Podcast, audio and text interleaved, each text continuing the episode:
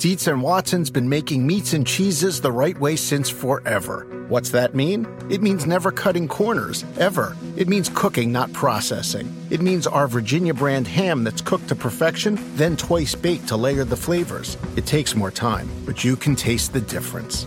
We come to work every day to do it the right way, even if it's the hard way. Because if it's not right for us, it's not right for you.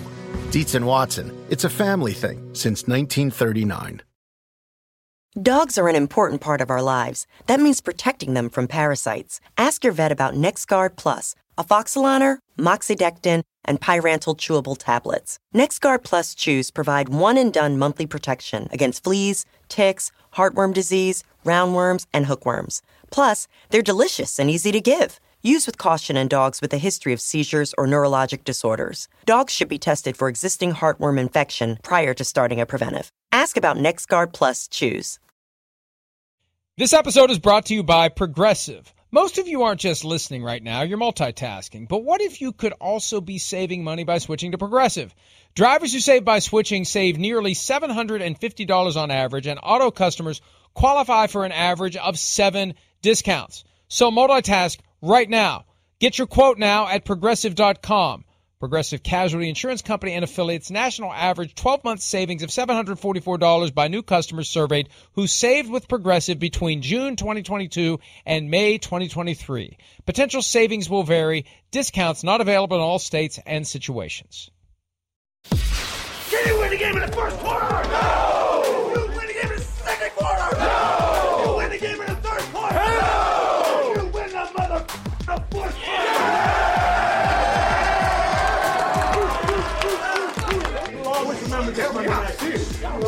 Remember Monday night. You made a great freaking memory. We hung all night long. We did it, fellas. We stayed with it. We stayed. As the game got on, we did better. We did. We got cleaner. We got sharper. Uh, to be able to do that at the end of the game, 92 yards to get it, and then also to take the football right back off. That's big time, big time freaking NFL football. It's a great job. What that means going forward, it don't matter right now. Let's just enjoy the f- out of this win right now and, and have a blast. with. I'm so freaking jacked. I'm so freaking jacked. I don't know what God damn.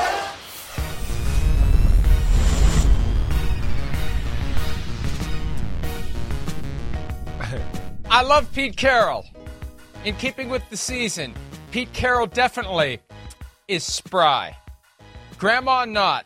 Pete Carroll, yes. Definitely. And there was some very clear Steve Buscemi, how do you do fellow kids gif vibes coming from Pete Carroll with the backward hat. But even with all that, even with all that, it's awesome to see a guy who's into his 70s who still loves what he does as much as he does. It is very inspiring to someone who is just a dozen years away That's from right. that same predicament. Although it's not a predicament, we all walk the same path.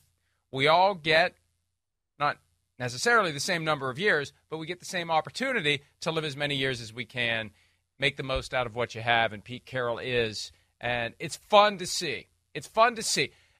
Football feels so corporate and antiseptic and sanitized at times. It's just fun to see euphoria, natural, organic euphoria, especially in the season for happiness and love and euphoria. Just don't put the cameras in the Eagles locker room after the game. That's right. Yeah, well, yeah. I, I mean, you know, you say steps up, step up his game, right? I mean, yeah, he's he's got unbelievable energy for somebody that's over seventy years old. That's all you've ever heard from anybody that's ever played for Seattle, worked for Seattle, anything.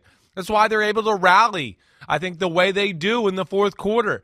It's just always energy, co- competition, fight to the end. I mean, they do things in the team meetings to kind of enhance that culture that's within their building and, and that competition that Pete Carroll has set forth. I mean, come on. 70 year old backwards hat running around the locker room. It's really hilarious. Uh, you know, and a big win for Seattle Seahawks stepping up their game right there. He really is. He's he is like that guy right there. There's no doubt about it. That's great. Also, Um, you know, also within stepping up his game, like I mean, step up your game. Like seriously, like what are you talking? I mean, what are you doing? Look at what I'm doing here. Look at my decorations. Look at me. I'm in the festive, you know, holiday spirit. We stepped our game up for the holidays here. It's still that same old fake brick behind you. I'm glad you used the pronoun we at the end there because at first I thought you were maybe trying to create the impression that you hung around on Monday. Well, actually, yeah. God forbid, came in yesterday and hung a wreath. Somebody else hung the wreath. I don't have anybody here to hang the wreath. My wife has already done all the work to get the house decorated. I have done nothing. Right. She has done an incredible job. Step up You your should see all the stuff. It's like Christmas vomited all over the place in the house. It's awesome. But I don't have anything to put there. Well, I'm sure you to put. There's do. I'm It's- sure. I'm sure Jill has something, to- and you can figure it out. Come on, man. If I tried to bang a nail into the fake brick behind me, the whole wall would come down. and this is actually this is actually the same unit that almost caught on fire years ago at our old house, where right as we went off the air and they turned off the lights, I heard like a pop and a sizzle, and I smelled something really weird. And there's LED lights that are fused together back there, and there's electrical wires that jump from one to the next, and one of them just blew. So I've got a fire extinguisher up here, and I keep it up here just in case that ever happens again. So All right, anyway, good, good. anyway, Thanks for here. Thanks for bringing that down. We're talking about holidays and nothing. No one can turn it ugly or darker than you. Hey, it almost burned down, and I got it here in case it burns down. You're the Grinch. You know that's he fits well. There we No, go. No, I'm not. Now Don't- you're in the spirit. on me. Look at that. There you Don't are. that on me. Can we Damn, do the whole bad. show like this? Can we do the whole show like this? It would be an It's improvement, an right? improvement. it is an improvement. You need to trim Uh, your eyebrows a little you know, and it's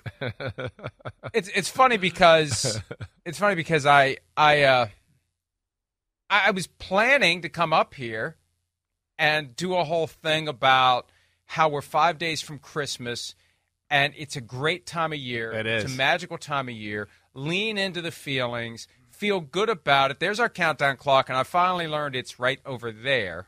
Did I do it right yeah, this time? yeah. Oh, I did. Uh, I'm still not 100% sure about that.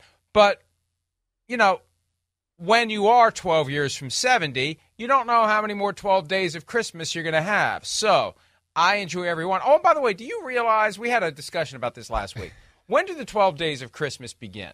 Uh, that's a good they question. begin? I'm, I'm. That's a good question. I'm not um exactly sure about that. Let me just throw out a guess though. While we're, I'm gonna say it's like, I'm gonna, I'm gonna guess that it is like. Er- He's doing math. He's trying to subtract 12 from 25. well, I was, I wasn't, but I was actually thinking like, is that too obvious? Is is 25 actually the last day, or does it go past it a little bit? So, okay, now that you said that, I'll say it's the 13th of December, even though I don't feel good about that. Yeah. The first day of Christmas is Christmas. It is, The 12th day of Christmas is January 6th. Wow, see, that's what I thought. Man brought okay. gold, frankincense, and myrrh. All right. Star of Wonder, Star of Bright. Myles Simmons didn't know it either. Yeah. He didn't know it either. No, no idea. And he didn't go to Texas. no. he went to Columbia and he didn't know. I thought maybe Christmas was like in the middle somewhere or something. I didn't realize it was actually the start of the whole thing there. So that that's uh, that's good to know. That doesn't make you feel as bad when you leave the lights up and things like into January. I. Now you could justify it and be like, well, technically it's still the 11th day of Christmas. I tried that when I was a kid. I think that's how I'm aware of the whole 12 days of Christmas. I think the young lawyer version of me was trying to make that case to my mother that the 12 days of Christmas don't expire until January 6th. Don't take all the stuff down. But it, and this is why I'm trying to enjoy the run up more than usual because by now, after 58 prior Christmases, I've learned that it starts to feel a little stale once you get well, and I ride it out the whole week between Christmas and New Year's Day. I don't regard any of it as feeling stale, but man, January 2nd, get that stuff down. It's done. Throw it out. It's over. That, I, I, it's just like yeah. flipping a switch. I don't just I, I don't I don't I think I get to that point where I want the tree down, right, and the stuff in the house. Um, outside the house, the Christmas lights there. I think that can have a little grace period. Like I, I that that one doesn't bother me as much. So if we're into the middle of January and we still got the lights outside the house that are still on for a little bit, kind of like saying, heck, you know, hey, celebrating the new year as well. That I could deal with. It, the, the tree in the house, once you start to go past that first week of January, I agree with you. That's a little bit like, wow, okay, it's a little weird now. It's time to, you know, change it over and flip the switch. and and look, January is a busy time for us because we have culmination of the regular season, we have playoff games. It's great. And my wife's going to have to be the one to undecorate the trees and supervise the process of storing the trees because we've got right now, if you count the barn, six trees in the house fully decorated. So it's going to be a project. Wow. Can't hide And money. Tell hopefully you. she can Yep. she can enjoy hopefully she can enjoy well and that we, we had this discussion because the the process of decorating the house is very cumbersome. And at one point I made the mistake of saying, why don't we just hire somebody to do it? Yeah. And well, in theory it sounds good, but then it's like, wait a minute. Who's going to come in here and decorate our house? And how does that make it easier for me? I have to have people in the house trying to decorate it, and they're going to constantly ask me where stuff goes. So I should just do it myself. It's like, all right, hey, I offered. I offered. I offered to write the check. If we want to do it, let's do it. It would probably be easier to hire somebody to undecorate because you just put the stuff in the boxes. You take the boxes outside, you store them, and then next year. But you should see. You've never come here, and you probably never will. We've got a room outside that That doesn't make where all the sense. We got a room is. outside. What are you talking about? Let you got tell you, I'm trying to explain it. You have to go outside to access it. There's Okay. a garage door there. It opens up. The pool equipment's in there, and it's this big room, this big utility Gotcha. room. And my nephew built this giant wooden rack. All the Christmas stuff goes there. And I mean, there is so there are so many containers and trees and stuff and big giant. We've got like four big giant soldiers. You know, the soldiers that stand there. the- yeah. what are they? The I know what they nutcrackers or whatever, soldiers. right? I walk out. I walk out in the morning when I'm half out of it, and I like do a double take every day because I think somebody's standing in my freaking house. Yeah, Anyway, it's, it's something. It's something. Um, but uh, but it's going to be a great few days. Everybody enjoy it. Yep. The season is upon us. Lots It's of the football. 20th. We got a couple of great games coming up on Saturday. NBC Steelers hosting the Bengals in the afternoon, 4:30, I believe. Yeah. probably know by now. Coverage begins at three on NBC and Peacock. The night game exclusively on Peacock. Bills at Chargers, and you can make faces about the Chargers. I have, but it's the Bills who are one of the hottest teams in football right now. We'll do the power rankings later.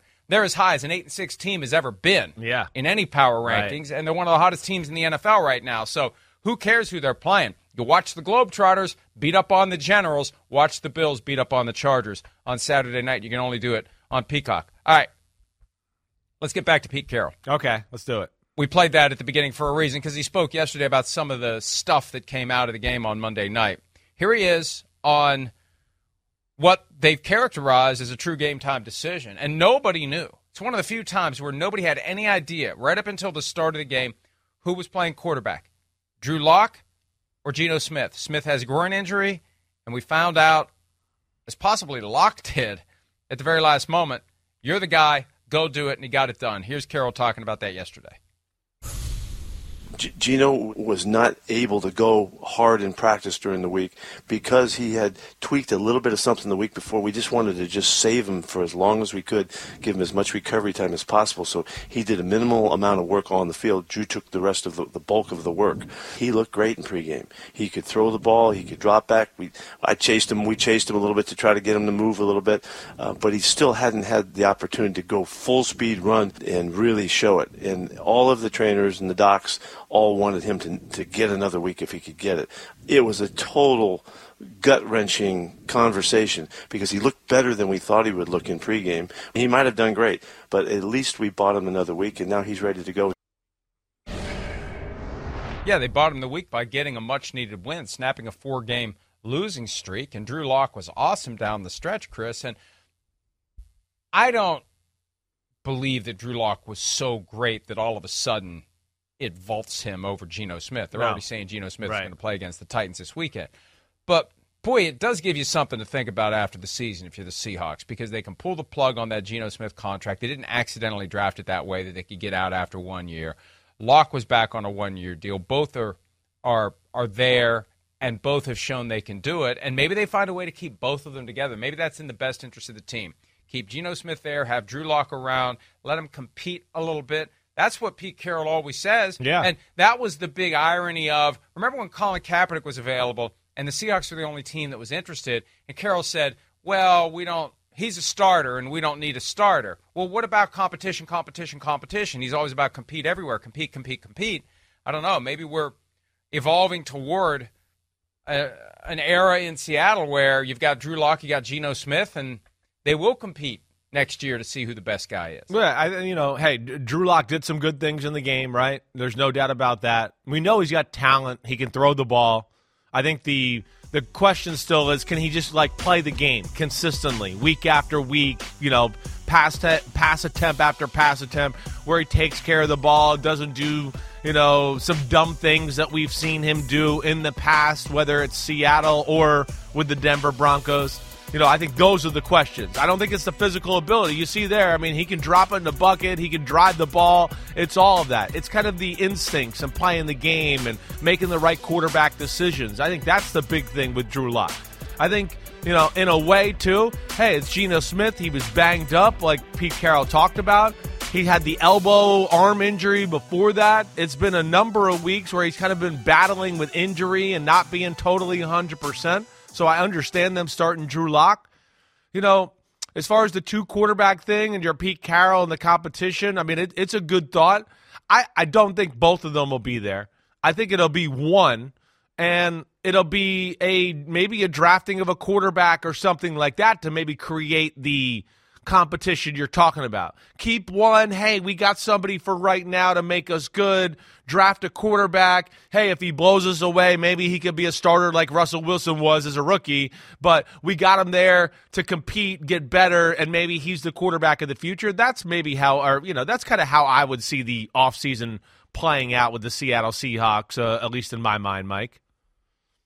I can't help but wonder, Chris, if and when a good backup quarterback. Yeah. Who, in lieu of getting himself pigeonholed at number two behind a starter who may go wire to wire, decides to say, I'm not signing with anybody. I'm going to wait. Yeah. Because inevitably somebody's getting hurt. Right. Inevitably somebody's going to be out for the season. We used to say that about running backs. Now we have to say it about quarterbacks. Used to be, oh, you can't bank on a quarterback getting injured. They don't get injured. Well, after this year, there have been five, six season ending injuries to quarterbacks, and Drew Lock could have been Jake Browning, could have been Nick Mullens, Josh Dobbs, Jaren Hall, could have been out there saying, I'll wait, could have been the replacement for Aaron Rodgers if the Jets would have been willing to do anything other than Zach Wilson. So there may be something to be said for saying, I'm just going to wait. I'm not going to rush and take a one year, $5 million deal to be somebody's backup. Yeah. I'm going to train on my own. I hear you. spend my own money. I'm Right. going to have myself ready. Right. And then I'm going to have leverage when one of these guys pops into Kelly's tent. And The problem is so many of these teams want to go next man up. That's right. You better be a lot better than the option they have in house. Yes. Because the safer course. I was having this conversation last night with some radio folks here in West Virginia because Will Grier is talented and Will Grier was good at WVU and he can't get on the playing field in a season that has brought us all these guys that we're like, well, who the hell is that? Easton Stick, North Dakota State. Like, how's Easton Stick on the on the field and not Will Grier? Well, Grier's in L.A. now with the Chargers, and maybe he'll get there. But I think coaches are so comfortable with the guys who know the offense, know the players. The the quarterback knows them. They know the quarterback. There's just a greater comfort level there than plucking a guy off the couch, especially when that guy has no track record. Yeah. Even though he may Yeah. be a better thrower of the football and have more potential, this isn't about p- potential. This is about not drowning. This is about putting a guy on the field who's going to know who his teammates are and make things happen. So I think for a guy of a certain talent level, that's one of the options now that needs to be considered. Well, I, yeah. I'm not signing in March. I'm going to wait and see who gets hurt. Uh, I, I, I, I hear what you say, you know, and I think, you know, to your point too, right? And you named off some of the guys this year. The ones that are having the most success, I mean, we know we were having Joe Flacco, but that's a different scenario. That's a guy that's, you know, been, been played a ton of football, has great experience, doesn't need the practice and know the system quite like everybody else. But I think in the other cases, you talk about, you know, Jake Browning or Gardner Minshew, that more fits with what you're talking about. Next guy up, I know the system. It's not a big shock to our football team here to reorganize our attack or do what we got to do around this new backup quarterback there. I could see Geno Smith doing that more than Drew Lock, to your point, Mike. Geno Smith, I think, has been around and played enough football to where he could maybe wait a little longer and be picky and choosy th- that way. Maybe, and not not want to sign for a team. And, and and then I think a team would be comfortable, you know, with him in that scenario to a degree. And I haven't thought about this a whole lot, right? But uh, but Drew Lock, he's a guy that I'd go, no, he needs to be on a team right now. He hasn't played enough football. We've seen him repetitively do some reckless stuff at the quarterback position. I wouldn't trust him to go cold turkey off the couch, come here and run the football team all of a sudden. Geno Smith, I'd have a little more confidence. So I think it's a little bit about the nuance of the situation uh, to, to, to your point there and, and see where it goes. But I think that will or could be a thought for some of those veteran quarterbacks uh, when it comes time to sign in the offseason.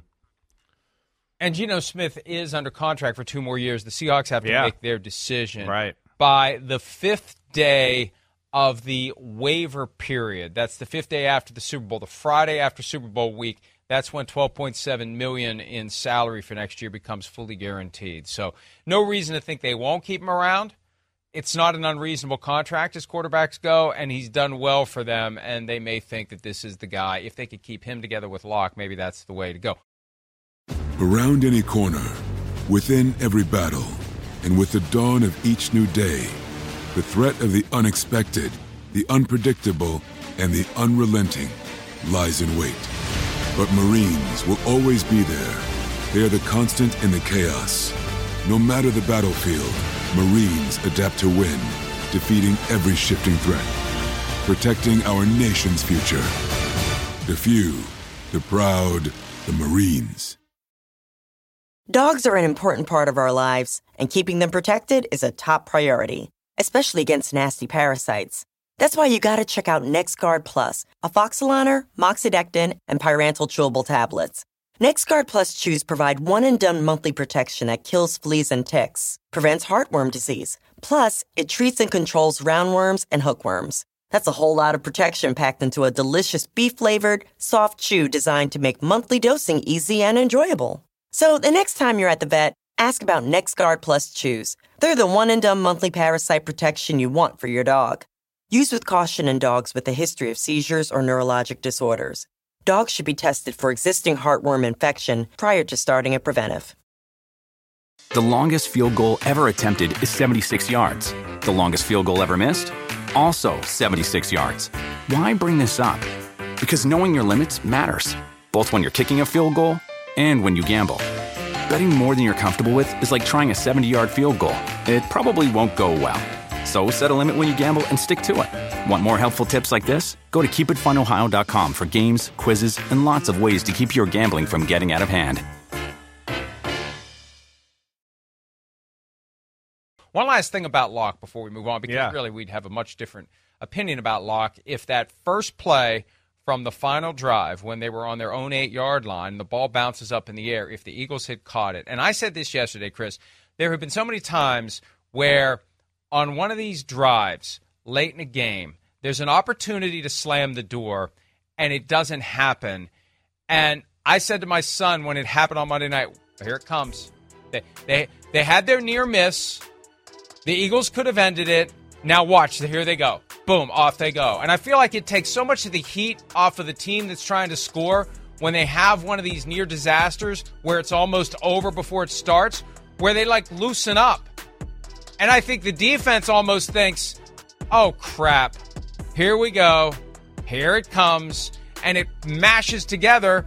Because there have been multiple times where I've seen this happen. It happened last Monday night with the Titans when there was an opportunity for the Dolphins to pick off Will Levis when the Dolphins were up 14 and they didn't get it. And boom, touchdown. Get the ball back, boom, touchdown. I just feel like there's something weird psychological that happens when you have one of those near misses. I don't the think you're Asante wrong. Samuel dropped interception in Super Bowl 42. Sure, right. It just kind of opens the door Right. to something crazy The happening. tuck rule fumble with Brady and all that. I mean, what would life be like that if that didn't happen? I mean, you could go. You're right. There's a lot of great moments in history where you'd go, huh? If they just remember a few plays before that, right? Joe Montana to Jerry Rice in the or John Taylor in the end zone threw a ball right into the safety's chest like four plays before that. Could have been over. Bengals could have been the Super Bowl champions. I mean, yeah, it's a it's a, it's a tough sport, and you got to be a little lucky at times. And I think to your point there, with that like mental gymnastics or uh, the psychology of that, I think the defense goes, oh, we could have ended the game right there. You know, so there's a little of that that's like, oh, I can't believe we blew that opportunity. And the offense is going, holy crap, we almost lost it there. Holy, we better get on our P's and Q's and, you know, cross our T's and or, dot our or I's. it's just you know, or it's just we're on house money now. Well, we, we, we- sure. You know what? Yeah, we, we dodged should be a bullet dead. there. Let's Yeah. go play. Yeah, we Yeah. dodged a bullet, but uh, yeah, that was that was certainly an opportunity by the Eagles, and then yeah, it wasn't long after that.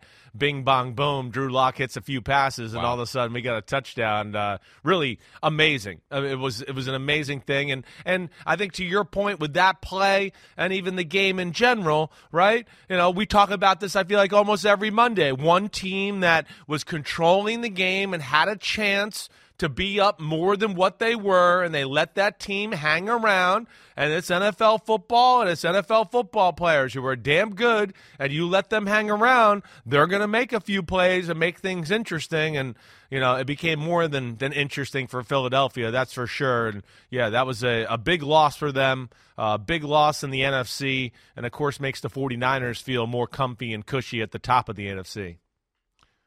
And what it does in the NFC East, we wrote about this yesterday. Michael Gehlken of the Dallas Morning Really interesting. put it out there, and I actually went and crunched the numbers because Yeah.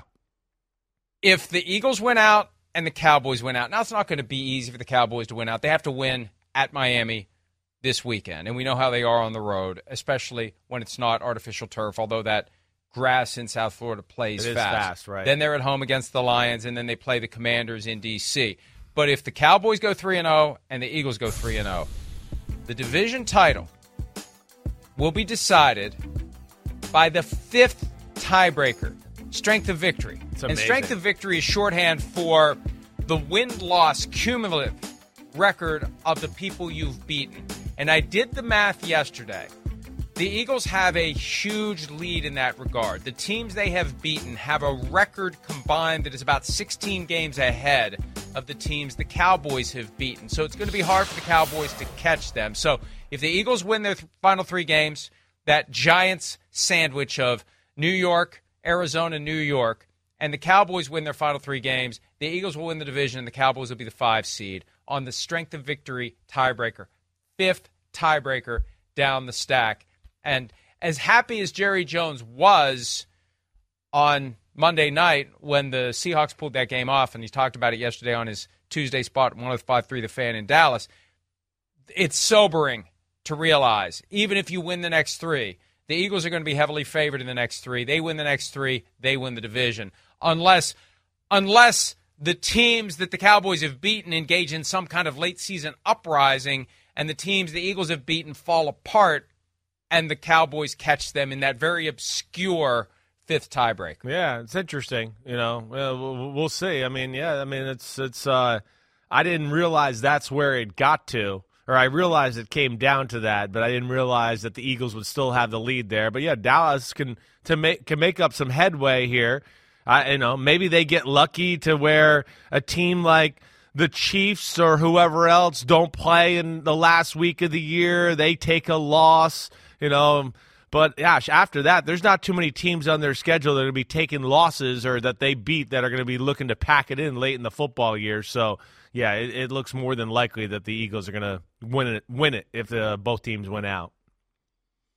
And a quick refresher for myself and everyone else when you've got two teams in a division and you're trying to figure out how they resolve the tiebreaker, first is head to head. And in this season, they split, the Cowboys and Eagles did. Best one loss tied percentage in games in the division, and they'd split on that if both teams went out. Best one loss tied percentage in common games, and they would split on that if they win out. Best one loss tied percentage in games played within the conference, and they would split on that if they both win out. Then we get to strength of victory. The next would be strength of schedule. Then best combined ranking among conference teams in points scored and points allowed in all games. I mean, you're getting to some really obscure stuff. Really, once you get past four, you get to strength of victory, you're getting pretty obscure. And the chances of a tie, could you imagine that if the combined record of all the teams the Cowboys beat and all the teams the Eagles beat was the same and you'd get to number six, it's amazing to think that we're even at five. So that's where we are for the Eagles and the Cowboys. What's the biggest red flag for you? Despite this good news for the Eagles, beat the Giants, beat the Cardinals, beat the Giants, you win the division. Yeah. Guaranteed. Right. What's the biggest red flag for the Eagles coming out of Monday night? I, well, the, the the defense has been a concern, right? So that that that red flag's been raised up. I mean, too talented to, and obviously that was a drastic move that they made. I mean, putting Sean Desai up in the box, letting Matt Patricia run the defense. I think that kind of tells you it all. The, the red flag's been up in Philadelphia in that department, so nothing was raised for me. That was a tough situation for Matt Patricia to take something over like that, where it's not really his defense, but now it's like, hey, it's your defense, and try to win a football game for us. Not easy, not at all. It was better, okay, but I, I think to me the concern is the the offense, the efficiency, you know, the taking care of the football. That game the other night was supposed to be won by the Philadelphia offense. No contest. Like no contest. Everybody moves the ball on Seattle. Everybody.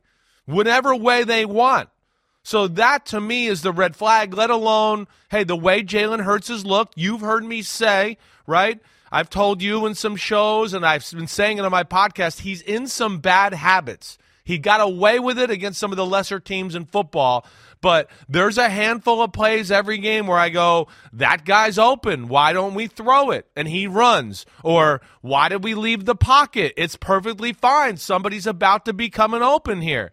So I think when you couple that with some of the turnovers and then the lack of Shane Steichen, yeah, I, am concerned about their offense. I think that's the red flag, let alone the comments Jalen Hurts makes.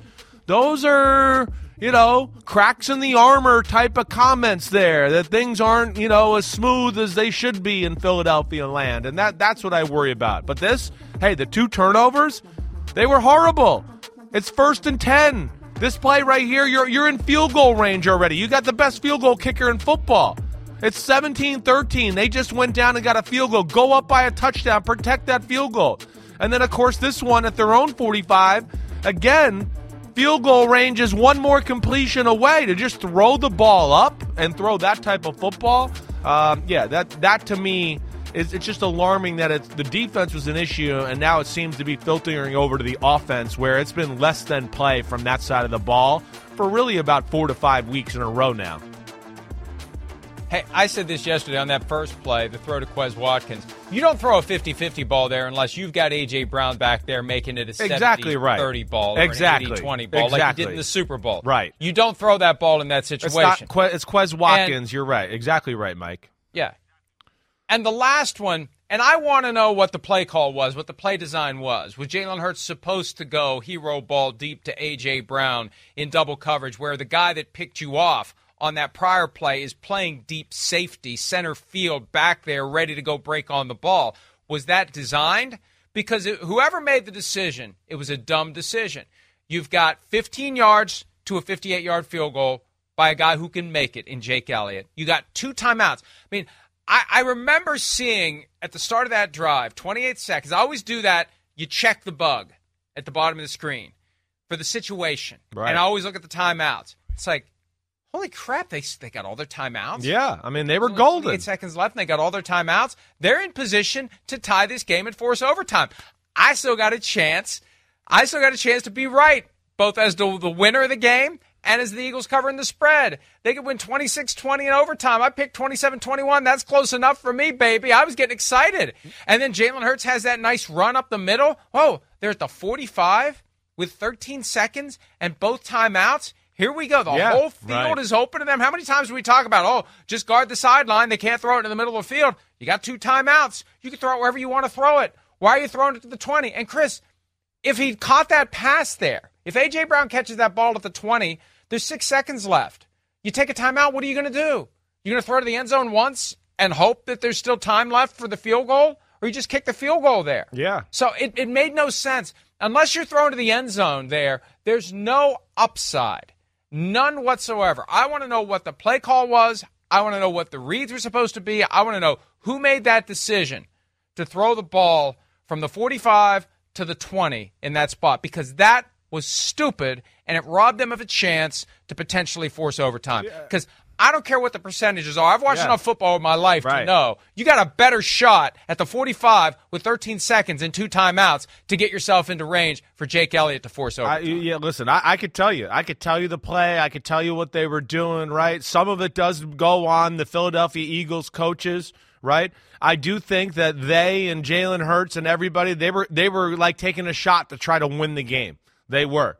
Mike, they had three. They kept everybody in to protect. They sent three people down the field. On the right side, A.J. Brown ran it out and up, up the sideline. So they called a double move. And quarterback world and communication with your offensive coordinator, right? They're telling you within that move, if you get the right defense, we'd like you to throw that ball, right? So, you know, that That's not the right defense. no, it, it was. It was. It's the single safety defense. But he he as he drops back, his eyes, his delivery are too they, they're too demonstrative towards AJ Brown to where Jordan Love never really stays in the middle of the field. He starts to go that way almost instantly, right? So that's the that's the problem with uh, the play overall. And so he has that, okay? He has a crosser over the middle and then an out route at the top of the screen, which you could see right there if you went back and watched it one more time, where he's got DeVonta Smith and he could throw the out route, and that's probably the safe play to your point, okay? But yes, within that Yeah. play call, eh, the, the coach is telling him to be aggressive. And then within that, too, Jalen Hurts kind of eyes it down. He doesn't keep the safety all the way over there. And then the biggest thing is A.J. Brown's got the guy beat. I mean, he's beat. He's, as you can see right Underthrown. there, he's gone. Badly underthrown. The ball was 10 yards underthrown. So that's the biggest problem there. And so I can't, like, totally. I can blame Jalen Hurts for the throw and all of that. But the coaches led him to that decision, too, within calling that type of play or move. And so they deserve some of the blame there and how that game ended. And you got a guy who's got the flu, who had to fly to Seattle on a separate right. plane. Do Right. you really want him going out there with the game on the line, throwing the ball that far in that moment? And he, he already underthrew a deep ball for the interception earlier in the fourth quarter, right? So that wasn't like he was, you know, he threw another deep ball to AJ Brown where on the left sideline late in the third quarter that was not even in the stratosphere of AJ Brown. So yeah, between all those things you're talking about, you're like, yeah, hey, maybe he's not on his game today. He has been sick all week. He didn't practice much or at all, I think. And maybe we shouldn't try to put the game in his hands like that for a one play situation. I think it's a valid point by you. And I don't want to take away anything from what Julian Love did there to make that play because you can see Hurts does at least look to DeVonta Smith. He's not eyeing AJ Brown the entire time. Yeah, he keeps Love it down the middle, and then and he, was goes already, this way. Right, right. Yeah, and uh, Love's already emboldened by the play he made earlier. Like, why are you giving this guy another chance to go do what he already did? The guy's got great ball skills. He gets over there, great center fielder, makes that catch. He's on that hash already because he was already as well. favoring AJ Brown too, right? I mean, they know who they want to throw to in the money moment, you know, to all that, and then yeah, you're right. You know, Hurts looks down the middle. He comes this way. He throws a floater in the air that's underthrown. You know, Hurts's delivery is long and deliberate, so that does give defenders a chance to kind of read it as it comes out of his hands.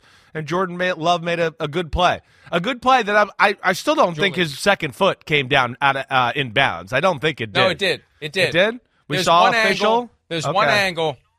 There, there, there, I there was because I was watching it, thinking, wait a minute, wait a minute. The left foot never hit. The left foot never hit. There's one angle in particular where you can see the foot kind of bounce off the turf, and it was never going to be clear and obvious to overturn the ruling on the Yeah, field because right. it looks like the left foot bounces off the turf. It's one of those eureka moments where you're like, I don't, I'm not 100 percent sure. I'm not 100 percent sure. I'm not 100 percent sure. And there's one angle going down the field, and we may get to it here. If you watch that left foot, you can see it react to the. Watch it here. Watch the left foot. Yeah, I don't you think that see it touches. as it comes down. See it.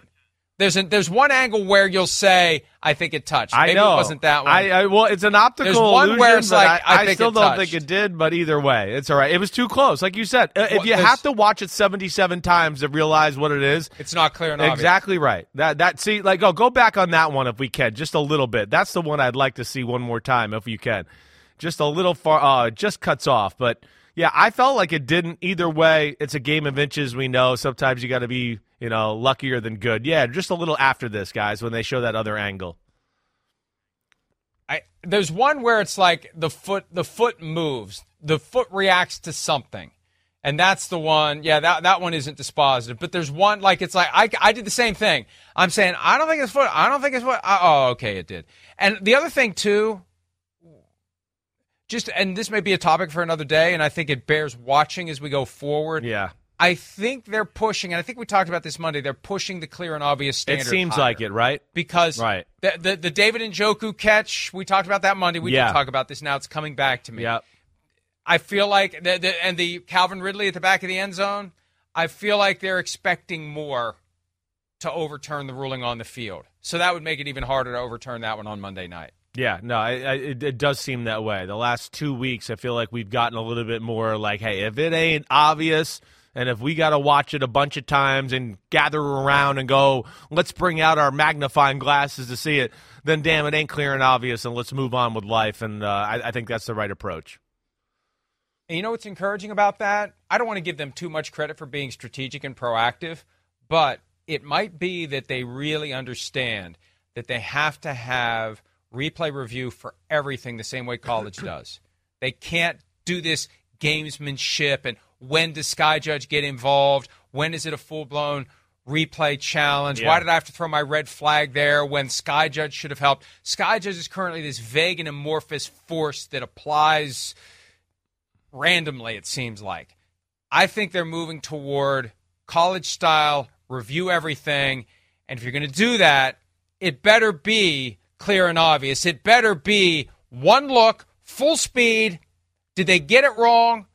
Did they, you know, is did they clearly get it wrong? And if they did, we overturn it. That may be that may be the hint that they're thinking about that. Okay, we better be we better be true to clear and obvious. We can't have two minutes of you know, you know. The, I think the rule should be if you have to squint, it's not clear and obvious. Because I found myself doing that the other day in the viewing room. It's like, what really happened there? If you have to do that, it ain't clear yeah, and obvious. Exactly. And I think maybe they're right. trying to get there. Right. So that that could be the good news coming out of all this. Weird news for the Seahawks before we move on to the next topic. Jamal Adams apparently wasn't at the game at all on Monday night, and he was injured. And and I saw somewhere that one of the aggregator, re-aggregator, re-re-aggregators on Twitter suggested he was a healthy scratch. Not a healthy scratch. He's injured. He didn't practice at all during the week. Had a knee injury. They made the decision he wasn't going to play. And all we know with clarity is he wasn't at the game. Now, did he show up? Did he leave? I don't know. And Pete Carroll made some excuses for him yesterday, comparing him to Geno Smith. Well, Geno Smith was at the game. So I don't know that that's apples to apples. But, you know, we, we know that Jamal Adams can be a little cantankerous.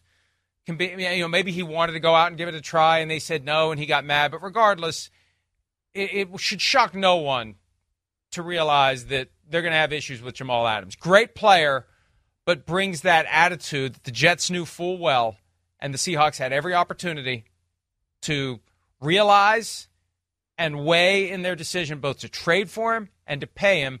And it's part of what they have to deal with now. Hey, so they're not yeah. going to.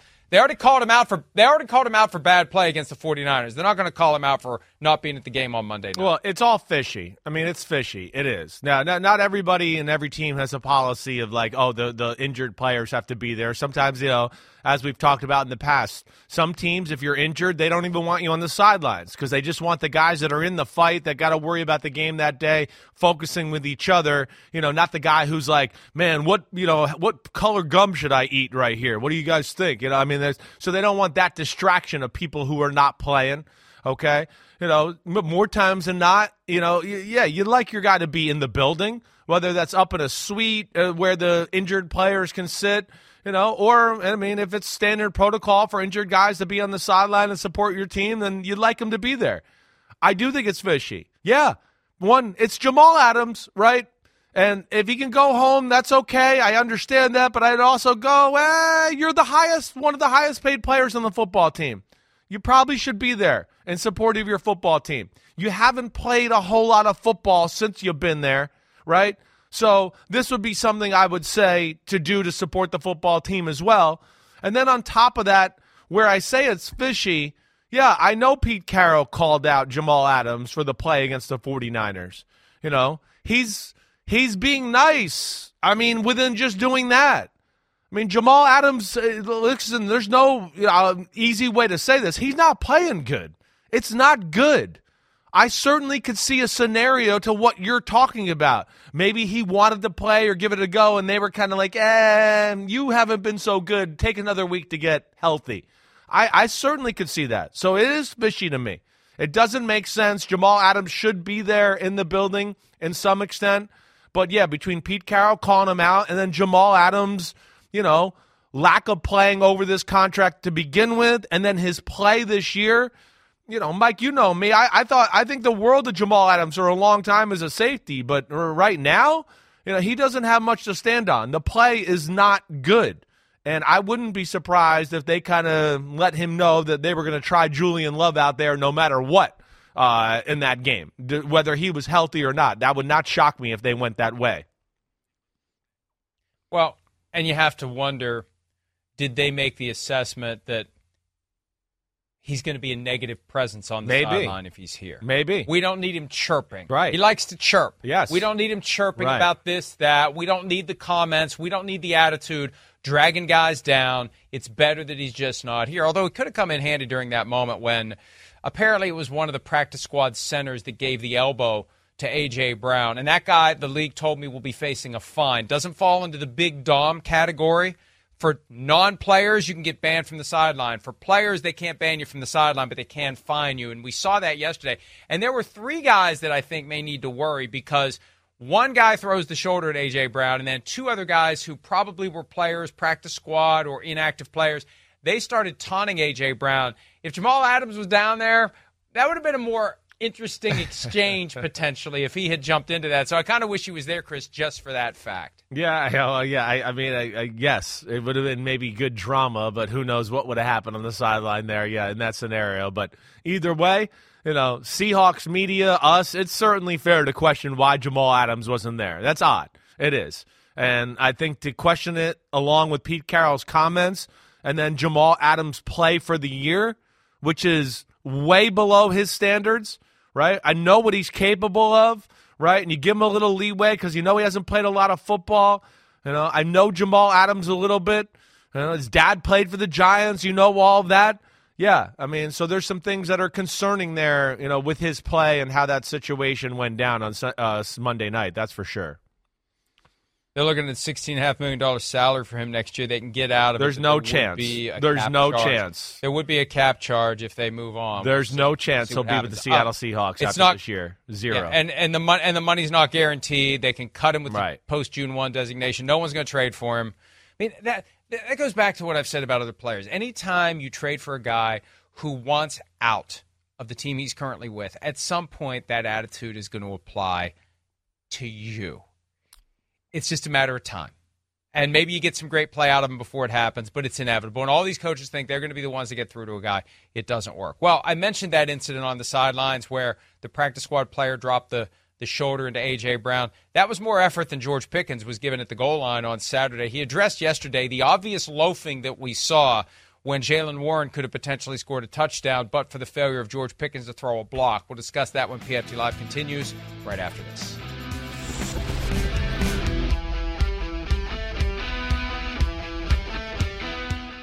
The longest field goal ever attempted is 76 yards. The longest field goal ever missed? Also 76 yards. Why bring this up? Because knowing your limits matters, both when you're kicking a field goal and when you gamble. Betting more than you're comfortable with is like trying a 70 yard field goal, it probably won't go well. So set a limit when you gamble and stick to it. Want more helpful tips like this? Go to keepitfunohio.com for games, quizzes, and lots of ways to keep your gambling from getting out of hand.